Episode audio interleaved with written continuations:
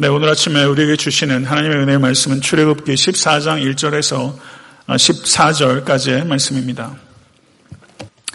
출애굽기 14장 1절에서 14절까지의 말씀 교독하도록 하겠습니다. 제가 먼저 읽겠습니다. 여호와께서 모세에게 말씀하여 이르시되 이스라엘 자손에게 명령하여 돌이켜 바다와 믹돌 사이에 비아히롯 앞 곧 바알스본 맞은편 바닷가에 장막을 치게 하라. 바로가 이스라엘 자손에 대하여 말하기를 그들이 그 땅에서 멀리 떠나 광야에 갇힌 바 되었다 하리라. 내가 바로의 마음을 완악하게 한즉 바로가 그들의 뒤를 따르리니 내가 그와 그의 온 군대로 말미암아 영광을 얻어 애굽 사람들이 나를 여호와인 줄 알게 하리라 하심에 무리가 그대로 행하니라. 그 백성이 도망한 사실이 애굽 왕에게 알려짐에 바로와 그의 신하들이 그 백성에 대하여 마음이 변하여 이르되 우리가 어찌 이같이 하여 이스라엘을 우리를 섬김에서 놓아 보내었는가 하고 바로가 곧 그의 병거를 갖추고 그의 백성을 데리고 갈새 선발된 병거 600대와 애굽의 모든 병거를 동원하니 주의관들이 다 거느렸더라. 여호와께서 애굽 왕 바로의 마음을 완악하게 하셨으므로 그가 이스라엘 자손의 뒤를 따르니 이스라엘 자손이 담대히 나갔습니다. 애굽 사람들과 바로의 말들 병거들과 그 마병과 그 군대가 그들의 뒤를 따라 바알스본 맞은편 비아히롯 곁 해변 그들이 장막친 데 미치니라. 바로가 가까이 올 때 이스라엘 자손이 눈을 들어 본즉 애굽 사람들이 자기들 뒤에 이른지라 이스라엘 자손이 심히 두려워하여 여호와께 부르짖고 그들이 또 모세에게 이르되 애굽에 매장지가 없어서 당신이 우리를 이끌어내어 이 광야에서 죽게 하느냐 어찌하여 당신이 우리를 애굽에서 이끌어내어 우리에게 이같이 하느냐? 우리가 애굽에서 당신에게 이른 말이 이것이 아니냐? 이르기를 우리를 내버려 두라. 우리가 애굽 사람을 섬길 것이라 하지 아니하더냐? 애굽 사람을 섬기는 것이 광야에서 죽는 것보다 낫겠노라. 모세가 백성에게 이르되 너희는 두려워하지 말고 가만히 서서 여호와께서 오늘 너희를 위하여 행하시는 구원을 보라. 너희가 오늘 본 애굽 사람을 영원히 다시 보지 아니하리라. 여호와께서 너희를 위하여 싸우시리니 너희는 가만히 있을지어다. 아멘. 하나님의 말씀입니다. 네, 우리 말씀 받기 전에 다시 한번 하나님께 기도드리겠습니다. 하나님 성경은 하나님의 영감하신 진리의 말씀인 줄로 믿나이다. 이 말씀으로 우리를 거룩하게 하시며 자유케 하여 주시옵소서.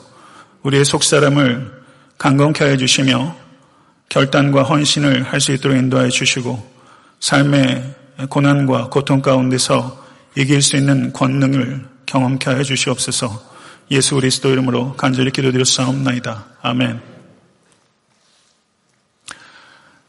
네, 느끼셨는지 모르겠지만은 제가 주보에 다음 주에 주일 예배 설교 본문을 기록하고 있습니다. 그래서 아, 지금 출애굽기를 오늘 어, 설교를 하고 다음 주엔 누가복음, 지난주에는 어, 마태복음 제가 설교했습니다. 그래서 어, 신약과 구역을 한 번씩 오가면서 미리 그 본문을 읽으실 수 있도록 가급적 그 권을 한번 읽어보실 수 있도록 이렇게 하고 있는 것입니다. 모쪼록 주중에 해당 본문을 한번 묵상하시고 또 말씀을 들으면서 일방적으로 수동적으로 들으시지 말고 말씀을 가지고 저와 interaction 하면서 무엇보다 하나님과 깊은 대화가 이루어지는 그런 시간 될 수 있게 되기를 간절히 바랍니다. 아, 이 홍해에서 이스라엘 백성을 구하신 사건은 어린아이도 다 아는 이야기고 교회 밖에 있는 사람들도 적어도 이런 내용의 영화를 많이들 봤습니다. 그래서 우리가 알고 있다라는 생각과 식상함을 가지고 있습니다. 예, 그러나 지난 한 주간의 삶을 보게 되면 역시 홍해 앞에 우리가 설 때가 실존적으로 참 많이 있었고 예, 그때 예, 우리는 누구였습니까? 우리는 누구였는지를 한번 오늘 말씀을 통해서 생각해 보시고 우리 단순히 지적으로 반응할 것이 아니라 우리의 삶 속에서 정말 승리가 체험될 수 있는 여러분과 제가 될 수 있게 되기를 간절히 바랍니다. 교회는 강력해야 합니다. 예, 오늘 본문 말씀 출애굽기 14장의 말씀은 1장부터 이어지는 14장까지 출애굽의 결론이고 그리고 절정이라고 할 수 있습니다. 하나님께서는 말씀하신 대로 홍해를 가르셨습니다. 이것은 예, 역사적 사실입니다. 그리고 하나님께서 이스라엘 백성을 애굽과 혼돈의 바다로부터 구원하셨습니다. 창세기 1장에 하나님께서 말씀하셨을 때 천하의 물이 한 곳에 모이고 묻이 드러났습니다. 그리고 오늘 본 말씀 출애굽기 14장에서 태초에 물을 모으시고 묻을 드러내신 하나님께서 홍해의 물을 모으시고 그리고 그 바닥을 마르게 하셨습니다. 이것은 창세기에 있었던 하나님의 창조의 권능이 홍해 바다에 임한 것입니다. 그런데 하나님의 이와 같은 창조의 행동은 또한 애굽의 앞자에서 하나님의 백성을 해방된 백성으로 구원하시는 행동이었습니다. 그렇기 때문에 하나님께서 홍해를 가르신 사건은 창조의 행동인 동시에 구원의 행동입니다. 우리가 믿는 하나님은 창조의 하나님이시며 구원의 하나님이십니다. 사랑하는 성도 여러분, 하나님께서 홍해를 가르심으로 말미암아 그 행동이 이스라엘 백성들에게는 구원의 행동이 되었지만 그 행동은 애굽 사람에게는 심판의 행동이 됐습니다. 예수 그리스도는 구원자이실 뿐만 아니라 심판자이신 것입니다. 사랑하는 성도 여러분, 이 사건을 통해서 우리는 하나님이 누구신지를 보아야 합니다. 하나님께서는 자연의 주권자이시며 역사의 주권자이십니다. 그 하나님께서 이스라엘 백성을 위해서 싸우셨던 것처럼 지금 성도와 교회를 위해서 싸우고 계십니다. 14장 1절 4절을 보게 되면 하나님께서 모세에게 하신 말씀을 언급하고 있습니다. 하나님께서 이스라엘 백성들을 바알스본 맞은편 바닷가에 장막을 치라고 하셨습니다. 이것은 상식적으로만 봐도 이것은 매우 비상식적인 말씀이라고 할 수 있습니다. 군사 전략적으로 보게 되면 이거는 엉투당투하는 그런 전략이라고 할 수 있을 것입니다. 왜냐하면 바닷가에 진을 치게 되면 도대체 어디로 도망한단 말입니까?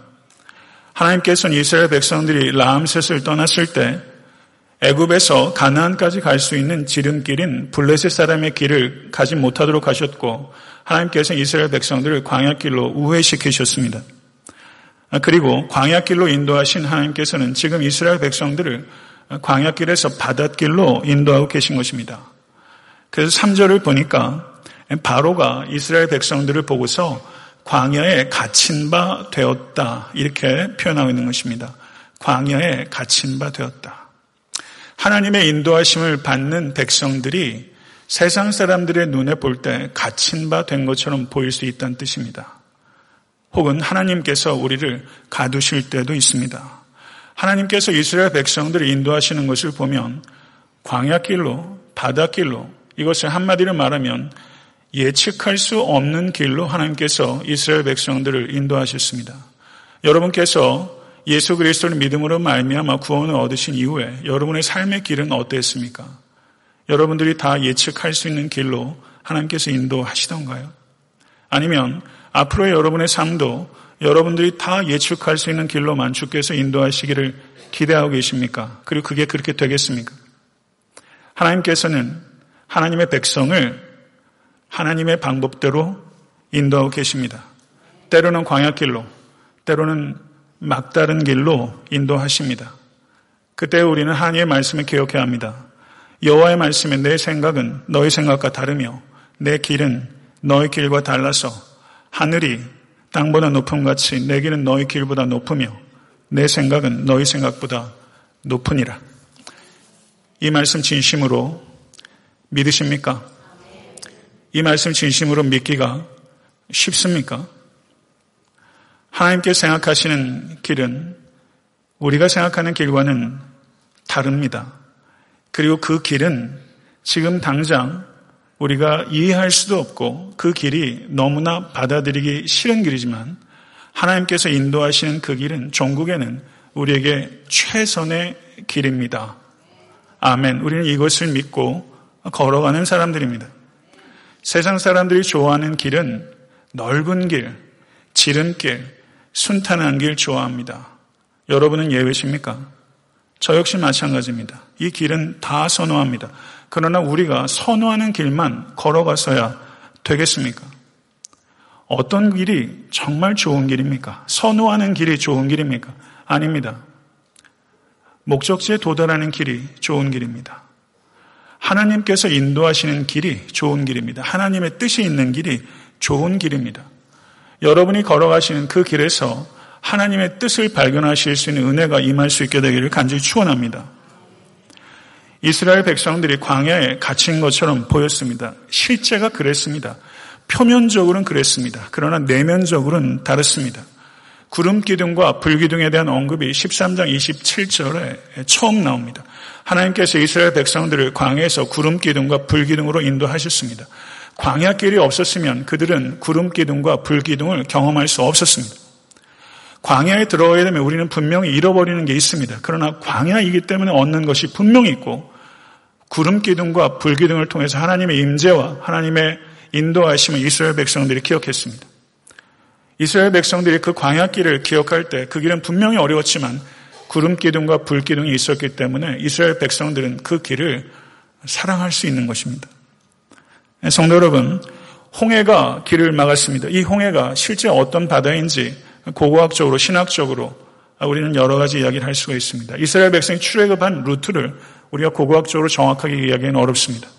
여하튼 홍해로 길이 막혔습니다. 그런데 홍해에서 도망칠 길이 없었던 이스라엘 백성이었는데 실제 도망할 수 없었던 것은 이스라엘 백성이 아니라 애굽 사람이었습니다.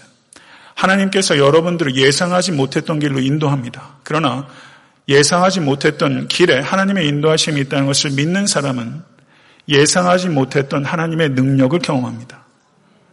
그것을 경험하실 수 있는 여러분의 삶이 될 수 있게 되기를 간절히 축원합니다.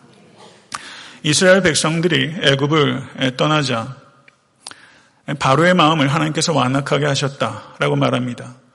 며칠 정도 있다가 바로의 마음이 완악해졌을까요? 저는 한 3일 정도 됐을 거다 이렇게 보는 겁니다. 왜냐하면 모세가 처음 바로에게 왔을 때 3일 길을 가서 하나님께 경배하고 오도록 해달라라고 했기 때문에 보레가 바로가 아마 그렇게 생각했을 것이다. 추정해 보는 것입니다. 그런데 하나님께서 바로의 마음을 완악하게 하셨습니다. 이게 도대체 무슨 얘기입니까? 하나님께서 바로의 마음을 완악하게 하셨다는 내용이 출애굽기에 제 기억으로는 적어도 11번 등장합니다. 하나님께서 바로의 마음을 완악하게 하시고 어떻게 바로를 심판하실 수 있습니까? 어떻게 도덕적 책임을 바로에게 물을 수 있습니까? 이런 질문 가지고 계실 것입니다. 그것에 대해 설교도 들으셨을 것입니다. 그러나 똑부러지게 대답하실 수 있습니까? 하나님께서 바로의 마음을 완악하게 하셨습니다. 이것은 하나님께서 바로의 마음이 전혀 완악하지 않은데 완악한 마음을 그 안에 주입하셨다는 뜻이 아닙니다. 완악한 마음을 하나님께서는 창조하지 않으십니다. 바로 스스로 마음을 완악하게 한 것입니다. 출애굽기 전반부까지 보게 되면 바로가 스스로를 완악했다는 표현이 나옵니다. 그런데 어느 시점부터 하나님께서 바로를 완악해 하셨다고 표현하는 것이 등장합니다. 그러니까 하나님께서 바로를 완악하게 하셨다는 것은 이 바로가 선택할 수 없이 하나님께서 완악함을 주입하셨다는 뜻이 아니라 바로가 스스로 완악하게 하고 완악하게 하고 완악하게 하는 일이 거듭되면서 하나님께서 바로를 그 완악함 가운데 버려두셨다. 이런 뜻입니다. 그러므로 하나님께서 바로를 완악하게 하신 것은 창조 행위가 아니라 사법적 행위입니다. 죄악 가운데 버려두는 것이 하나님의 심판인 것입니다. 그렇게 바로의 마음이 완악해졌습니다. 그런데 바로만 마음이 완악해지는 것이 아닙니다. 이스라엘 백성들이 목이 곧은 사람들이다라고 말했습니다. 그때 목이 곧다고 했을 때 그 단어가 바로 바로의 마음이 완악하다라고 했을 때 쓰였던 단어와 똑같습니다. 바로도 완악해질 수 있고 이스라엘 백성도 완악해질 수 있고 그리스도인인 여러분과 저도 완악해질 수 있습니다. 말씀을 통해서 완악한 여러분과 저의 마음이 깨어질 수 있게 되기를 바라고 오늘 이 시간을 통해서 여러분의 영혼이 사랑하는 성도들은 완악함이 깨어지고 그리고 하나님의 치유가 임할 수 있게 되기를 간절히 소원합니다. 바로는 값상 노동력을 아까워했습니다. 그래서 자기가 부릴 수 있는 최정의 병거와 마병을 동원합니다. 병거와 마병이라는 말이 거의 10회 정도 출력기 14장에 등장하고 있는 것을 볼 수 있습니다.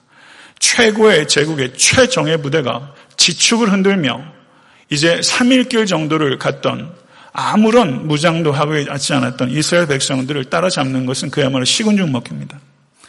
성도 여러분, 여러분들이 이스라엘 무리 가운데 한 사람이라고 한번 생각해 보세요. 어느 순간부터 지축이 흔들리는 것을 느끼기 시작합니다. 그 공포를 한번 생각해 보세요. 이스라엘 백성을 애굽 군대가 따라갔다고 했을 때 그 히브리어가 라닥이라는 단어입니다. 이 라닥이라는 단어는 영어 성경을 보니까 거의 대부분 팔로우라고 번역했는데 이 팔로우는 충분하게 표현하지 못해요. 이건 팔로우가 아니라 체이스하는 것입니다. 애굽 군대가 이스라엘을 체이스한 것입니다. 성도 여러분, 애굽은 이 바로는 한때 자기가 부릴 수 있었던 종들을 쉽게 놓아주려고 하지 않습니다. 어느 누가 놓아주겠습니까? 이 값상 노동력을. 베드로전서 5장 8절을 보게 되면 근신하라 깨어라 너의 대적 마귀가 우는 사자같이 두루 삼킴 두루 다니며 삼킬 자를 찾나니 네, 성도 여러분 바로가 있습니다. 자기가 종으로 부렸던 이스라엘 백성들을 쫓고 있습니다. 사탄이 있습니다. 사탄은 자기가 종처럼 부렸던 성도들을 다시 사로잡기 위해서 우는 사자처럼 쫓고 있습니다. 어느 쪽 추적이 더 지배하다고 생각하십니까? 라다카는 바로가 있었던 것처럼 사탄도 성도들을 특별히 회심한 지 얼마 되지 않은 성도들을 다시 이전의 삶의 방식으로 다시 회귀시키기 위해서 우는 사자처럼 사탄이 우리를 노리고 있다는 것을 항상 잊지 않으실 수 있는 여러분과 제가 될 수 있게 되기를 바랍니다. 애굽의 군대가 금방 이스라엘에게 미쳤습니다. 그때 10절을 보니까 바로가 가까이 올 때 이스라엘 자손이 눈을 들어본 주 애굽 사람들이 자기를 뒤에 이른지라 이스라엘 자손이 심히 두려워하여 여호와께 부르짖었다. 이렇게 말씀하고 있습니다. 그리고 모세에게 원망을 쏟아놓기 시작합니다. 애굽에 매장지가 없어서 당신이 우리를 이끌어내어 이 광야에서 죽게 하느냐? 어찌하여 당신이 우리를 애굽에서 이끌어내어 우리에게 이같이 하느냐? 우리가 애굽에게 당신에게 이른 말이 이것이 아니냐 이르기를 우리를 내버려 둬라. 우리가 애굽 사람을 섬길 것이라 하지 아니하더냐. 애굽 사람을 섬기는 것이 광야에서 죽는 것보다 낫겠느냐. 질문의 형태입니다. 계속해서 질문을 쏟아 놓으면서 이들은 모세를 원망합니다. 바로의 마음이 시시각각 변했던 것처럼 이스라엘 마음도 시시각각 변합니다. 8절을 보면 이스라엘 사람들이 담대히 나갔다 이렇게 말하고 있는데 그 담대함은 도대체 어디 있습니까? 여러분의 담대함은 어디 있습니까? 시시각각 변합니다. 이스라엘 백성들은 애굽에 있을 때 하나님께서 이스라엘을 위해서 행하신 기이한 일들을 깨닫지 못하며 주의 크신 인자를 기억하지 못했습니다. 시편 기자의 말입니다. 사랑하는 성도 여러분, 우리는 기억하고 있습니까? 예수 그리스도의 갈보리 십자가 은혜를 기억하고 있습니까? 망각하고 있지는 않습니까? 이스라엘 백성들이 어찌하여 라고 원망과 탄식을 늘어놓았습니다. 우리가 진실로 어찌하여 라고 이야기해야 될 것이 무엇입니까? 10편 8편 1절을 보니까 여호와 우리 주여 주의 이름이 온 땅에 어찌 그리 아름다운지요. 주의 영광이 하늘을 덮었나이다. 하나님의 창조 세계를 보면서 어찌하여라고 경탄해 보신 적이 언제입니까? 성도 여러분, 시편 36편 7절을 보니까 하나님이여 주의 인자하심이 어찌 그리 보배로우신지요. 라고 말하고 있습니다. 하나님의 인자하심에 어찌하여라고 경탄한 적이 언제였습니까? 하나님의 창조와 구원에 대해서 어찌하여 나에게 이런 은혜를 주시나이까? 이런 감동이 여러분과 저에게 회복되어야 됩니다. 이 경탄을 잃어서는 안 됩니다. 성도 여러분, 기도하십시오. 창조와 구원의 하나님의 능력과 은총을 내 영혼 가운데 새롭게 하여 주시옵소서. 이렇게 기도하실 수 있는 여러분과 제가 되어야 될 것입니다. 모세는 자기에게 쏟아지는 그 험한 비난소에 대해서 모세는 대응하지 않습니다. 리더에게는 이런 모습이 필요합니다. 비난에 일일이 대응하면서 정신 건강 지킬 수 없습니다. 모세는 담담하게 말합니다. 그러나 담대하게 말합니다. 뭐라고 말합니까? 너희는 두려워하지 말고 가만히 서서 여호와께서 오늘 너희를 위하여 행하시는 구원을 보라. 너희가 오늘 본 애굽 사람은 영원히 다시 보지 못하리라 아니 보지 아니하리라. 여호와께서 너희를 위하여 싸우시리라. 사랑하는 성도 여러분, 이 말씀은 그 바닷가에서 모세를 통해서 이스라엘 백성에 선포된 말씀이지만 위태로운 삶의 자리에서 서 있는 모든 권속들에게 하나님께서 주시는 말씀입니다. 두려움에 떨 때가 여러분에게도 있고 저도 있습니다. 이 말씀 붙잡아야 합니다. Do not afraid. Stand firm. You will see the deliverance the Lord will bring you today. The Lord will fight for you. 제가 군데군데 몇 군데를 발췌해서 말씀드린 거예요. Do not be afraid. Stand firm. You will see the deliverance. The Lord will fight for you. 하나님의 말씀입니다. 이 말씀은 우리 각자에게 주시는 말씀입니다. 성도 여러분, 항상 눈이 문제예요. 우리의 시각이 애굽에 의해서 결정되는 것이 아니라 하나님에 의해서 결정될 수 있게 되기를 간절히 바랍니다. 눈에 보이는 것은요, 앞에 넘실대는 홍해 바다입니다. 푸른 바다가 눈에 보입니다. 뒤에는 서슬푸른 애굽 군대가 닥쳐옵니다. 이것이 이스라엘의 문제였어요. 이게 여러분의 문제요, 제 문제 아닙니까? 여러분의 앞에는 푸른 바다가 넘출거리고 뒤에는 서슬푸른 군대가 오는 것과 같은 갇힌 바 된 것 같은 실존적인 인간의 문제가 여기에 상징적으로 나타나고 있는 것입니다.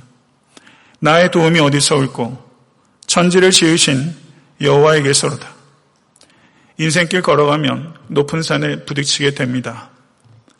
그러나 그 높은 산 볼 때 압도당하지 마시고 높은 산 위에 계신 모든 피조 세계를 지으신 창조주 하나님께 여러분의 눈과 저의 눈이 반드시 고정되어야 됩니다. 가만히 서서 창조주를 바라보실 수 있는 여러분과 제가 될 수 있게 되길 바랍니다.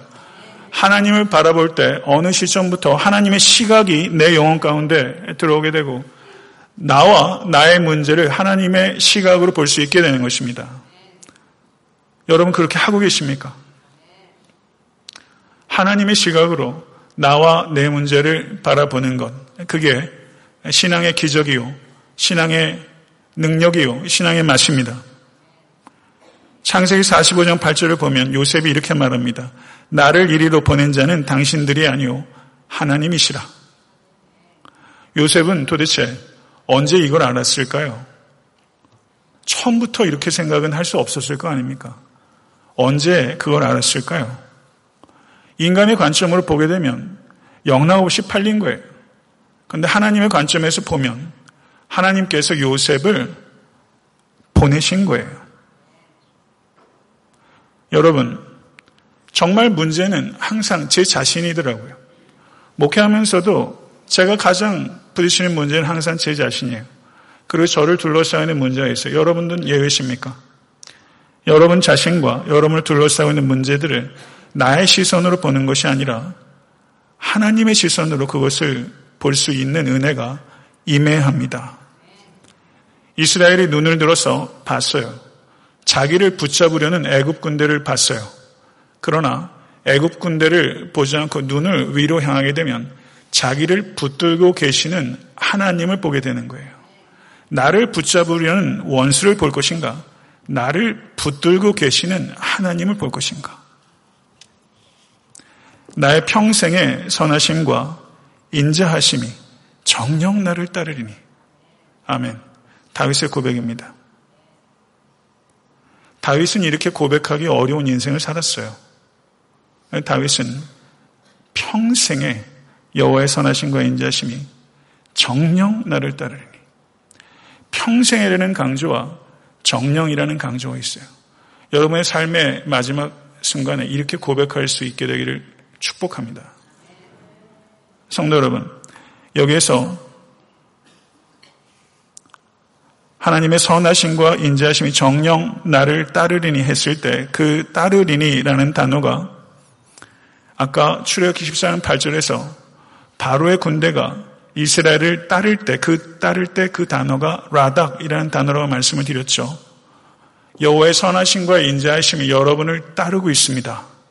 그런데 그 따름의 매너가 팔로우 하는 게 아니라 체이스하고 있어요. 세상의 대적들도 여러분들을 체이스하지만 하나님의 선하심과 인자하심이 여러분을 최이스하고 있습니다. 하나님께서는 과거와 현재와 미래를 통틀어서 여러분의 평생 동안 여러분이 어느 곳에 있든지 하나님의 선하심과 인자하심이 반드시 여러분을 따라잡습니다. 그래서 여호와의 집에 영원히 거하게 될 것입니다. 하나님의 약속입니다. 신명기 1장 30절을 보게 되면 너희보다 먼저 가시는 너희 하나님 여호와께서 애굽에서 너희를 위하여 너의 목전에서 모든 일을 행하신 것 같이 이제도 너희를 위하여 싸우실 것이며 믿으십니까? 제가 몇 군데 하나님께서 이스라엘을 위해서 싸우신다는 말씀을 지금 발췌해서 이야기하겠습니다. 이 말씀을 자신에게 적용하여 진실로 믿으면 아멘으로 크게 화답하세요. 여호수아서 23장 3절을 보게 되면 너희 하나님 여호와께서 너희를 위하여 이 모든 나라에 행하신 일을 너희가 다 보았거니와 너희의 하나님 여호와 그는 너희를 위하여 싸우시는 이신이라. 아멘. 역대하서 32장 8절을 보시면 그와 함께 하는 자는 육신의 팔이요 우리와 함께 하시는 이는 우리 하나님 여호와시라. 반드시 우리를 도우시고 우리를 대신하여 싸우시리라. 아멘. 느헤미야 4장 20절은 너희는 어디로 가든지 나팔 소리를 듣거든 그리로 모여서 우리에게로 나오라. 우리 하나님이 우리를 위하여 싸우시리라. 아멘. 성도 여러분, 더 많은 인용이 필요하십니까? 하나님께서 나를 위해서 싸우신다는 것을 더 어떻게 인용해야 합니까? 예수 그리스도의 십자가로 충분한 건 아닙니까? 지금 선교지에서 수많은 사람들이 순교하고 있습니다. 역사상 가장 많은 사람이 주와 복음을 위해서 순교하고 있습니다. 우리는 잘 알지 못하고 무감각하지만 지금 그런 일들이 벌어지고 있습니다. 전 순교지에서 주와 복음을 인정하기 위해서 죽어가는 사람들이 이런 말씀을 붙잡았다고 믿습니다. 우리에게 나오라. 우리 하나님이 우리를 위하여 싸우시리. 이 말씀을 붙잡아야 이깁니다. 이 말씀 붙잡고 이기는 성도들이 있습니다. 예수님께서 요한복 10장 27절 29절에 내 양은 내 음성을 들으며 나는 그들을 알며 그들은 나를 따르느니라. 내가 그들에게 영생을 주노니 영원히 멸망하지 아니할 것이요 또 그들을 내 손에서 빼앗을 자가 없느니라. 그들을 주신 내 아버지는 만물보다 크심에 아무도 아버지 손에서 빼앗을 수 없느니라. 아멘. 믿으십니까? 그 무엇도, 그 누구도 하나님의 손에서 우리를 강탈하지 못합니다. 이 말씀을 붙잡고 모든 일에 우리를 사랑하신 이로 말미암아 넉넉하게 이기시는 모든 권속 되실 수 있게 되기를 간절히 바랍니다.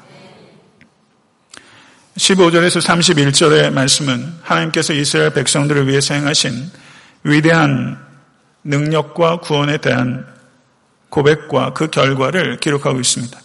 모세가 지팡이를 들고 홍해바다 한가운데를 향해서 지팡이를 내밀자 바다가 갈라지고 마른 땅이 드러났습니다. 그리고 이스라엘 백성들이 마른 땅을 걸었습니다. 이스라엘 백성들이 홍해 바닥을 본 적이나 있습니까? 본 적도 없는 땅을 걸었습니다. 한 번도 걸어볼 것이라고 상상하지 못했던 그곳을 걸었습니다. 사랑하는 성도 여러분, 하나님께서 여러분들을 전혀 예상할 수 없는 길로 인도하실 때 이전에 밟아보지 못했던 땅, 이전에 걸어보지 못했던 땅, 그 땅 걷게 하실 줄로 믿습니다. 예측할 수 없는 하나님의 능력을 경험하시는 살아있는 성도 되실 수 있게 되길 간절히 바랍니다. 하나님의 크신 능력이 이렇게 나타났습니다. 그러자 15장을 보면 모세와 미리암이 여호와 하나님께 노래를 부르는 이야기가 나옵니다. 15장 1절 이하를 보시게 되면 거기에 이렇게 말합니다. 성도 여러분, 이 노래가 여러분과 저의 노래가 되기를 바랍니다. 여호와를 찬송하리니 그는 높고 영화로우시며 말과 그 탄자를 바다에 던지셨음이로다. 여호와는 나의 힘이시요 나의 노래시며 나의 구원이시로다. 그는 나의 하나님이시니 내가 그를 찬송할 것이요 내 아버지 하나님이시니 내가 그를 높이리로다. 여호와는 용사시니 여호와는 그의 이름이시로다. 그가 바로의 병거와 그의 군대를 바다에 던지시니 최고의 지휘관들이 홍해에 잠겼고 깊은 물이 그들을 덮으니 그들이 돌처럼 깊은 속에 가라앉았도다. 아멘. 사랑하는 성도 여러분, 애굽은 이스라엘의 대적을 대표하는 존재이며 동시에 하나님의 창조 세계를 어둡게 하는 혼돈의 세력을 상징하는 존재입니다. 그렇기 때문에 애굽은 역사적인 대적인 동시에 초역사적인 대적을 상징하는 존재라고 할 수 있습니다. 이집트는 굴욕적인 압제와 무작위한 착취와 그리고 억압적 통치를 가지고 하나님의 백성들을 억압하는 모든 악을 상징하는 존재입니다. 그렇기 때문에 하나님께서 홍해를 가르시고 이스라엘을 구원하신 이 사건은 역사적 차원을 가질 뿐만 아니라 우주적 차원을 갖는 것이고 종말적 차원을 갖고 있는 것입니다. 무슨 말인고 하니 하나님께서 이집트의 병과 마병을 홍해 바다 가운데 수정하셨습니다. 하나님께서 우리의 진정한 대적인 사탄을 불못에 던지실 것입니다. 이것이 바로 홍해 사건이 궁극적으로 예시하는 바입니다. 하나님께서는 이스라엘만의 하나님이 아니라 이스라엘 중심으로 모든 나라와 민족과 인간의 역사와 우주의 주권자이십니다. 이것을 진심으로 믿으실 수 있게 되기를 간절히 바랍니다. 성도 여러분, 오늘 본문의 모세를 보면서 우리는 모세가 예표하는 진정한 구원자이신 예수 그리스도를 봐야 합니다. 출애굽 사건을 보면서 우리는 골고다의 십자가 사건을 내다봐야 하는 것입니다. 하나님께서 광해에서 모세를 통해서 만나를 주셨습니다. 그러나 그 만나를 주시는 이는 모세가 아니라 하나님이시며 모세는 단지 통로에 불과할 뿐입니다. 예수 그리스도께서 모세가 광해에서 만나를 주기 시작했던 그 비슷한 어간에 광해에 잔디가 푸르렀을 때 예수께서 오병의 기적으로 장정만 5천 명이 넘는 이들에게 음식을 먹이셨습니다. 그리고 그 음식을 먹이신 후에 예수께서 가르치시기를 나는 떡을 주기 위해서 온 것이 아니라 떡이 되기 위해서 오셨다고 말씀하셨습니다. 예수 그리스도께서는 하늘로부터 이 땅에 임한 생명의 떡입니다. 광해에서 만나를 먹었던 이는 다 죽었지만 예수께서 주시는 생명의 떡을 먹는 이는 결코 줄이지 않게 될 것이며 결코 죽지 않을 것입니다. 이 모든 사건은 연결이 되는 것입니다. 예수는 모세보다 크신 분이십니다. 광야에서 하나님께서 홍해를 가르셨습니다. 이것과 연관되는 신약의 사건은 무엇입니까? 마가복음 6장, 요한복음 6장에 기록된 사건입니다. 예수께서 무리를 걸으셨습니다. 이 사실을 믿으십니까? 그러면 무리를 걸으신 이 사건이 가리키는 의미는 무엇입니까? 그것은 예수 그리스도께서는 중력의 법칙 위에 계신 분이라는 것입니다. 자연의 물리적 세계 위에 계신 분이십니다. 예수께서는 바다를 밟으시는 하나님이십니다. 하나님이여 물들이 주를 보았나이다. 물들이 주를 보고 두려워하여 기풍도 진동하였나이다. 예수 그리스도께서는 무리를 걸으시는 하나님이십니다. 그렇기 때문에 제자들에게 그리고 여러분과 저에게 말씀하실 수 있습니다. 안심하라. 내니 두려워 말라. 무리를 걸으신 주님의 약속입니다. 사랑하는 성도 여러분, 주님은 무리를 걸으시는 하나님이십니다. 모세보다 크신 이입니다. 모세를 통해서 하나님께서 애굽에서 이스라엘 백성들 구원하신 것이 첫 번째 출애굽이라면 하나님께서 완전한 사람이시자 완전한 하나님이신 예수 그리스도를 통해서 우리의 진짜 대적인 죄와 사망으로부터 우리를 구원하시고 우리를 약속의 땅인 가나안이 아니라 우리의 본향인 천국으로 우리를 이끌고 계십니다. 예수님은 그런 분이십니다. 그리고 그런 일을 우리를 위해서 하고 계십니다. 이스라엘은 애국과 혼돈의 바다에서 자신을 건지신 하나님을 찬양했습니다. 우리는 새 이스라엘입니다. 우리는 죄와 사망과 혼돈의 사탄으로부터 우리를 구원하신 예수 그리스도의 십자가와 부활의 사건을 기억하고 찬양해야 합니다. 우리는 얼마나 더 찬양해야 합니까? 말씀을 맺겠습니다. 10편 66편 16절은 하나님을 두려워하는 너희들아 다 와서 들으라. 하나님이 내 영혼을 위하여 행하시는 일을 내가 선포하리로다. 하나님께서 여러분을 위해서 행하신 일을 선포하실 수 있게 되기를 간절히 바랍니다. 하나님께서 우리를 위하여 싸우실 것이며 하나님께서 우리를 위하여 이루시는 구원을 우리가 보게 될 것입니다. 그러므로 사랑하는 성도 여러분, 두려워 말라. 굳게 서라. 이것이 하나님께서 여러분에게 지금 이 자리에 있는 여러분과 저에게 주시는 말씀입니다. 성도와 교회에게 주시는 말씀입니다. 우리를 위하여 싸우시며 우리를 위하여 구원을 이루어 가고 계시다. 너희가 보게 될 것이다. 두려워 말라. 굳게 서라. 이렇게 굳게 서는 성도와 목사와 교회가 돼서 하나님의 영광을 보는 여러분과 제가 될 수 있게 되길 간절히 축원합니다. 주신 말씀 생각하면서 기도하겠습니다.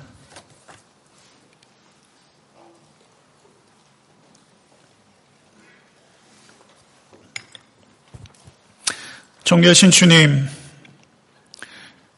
영적으로 잠들어 있는 우리들에게 또 홍해를 가르셨던 하나님의 권능의 능력과 또 말씀으로 우리가 하나님의 웨이크업 콜을 들을 수 있도록 주님 인도하여 주시옵소서.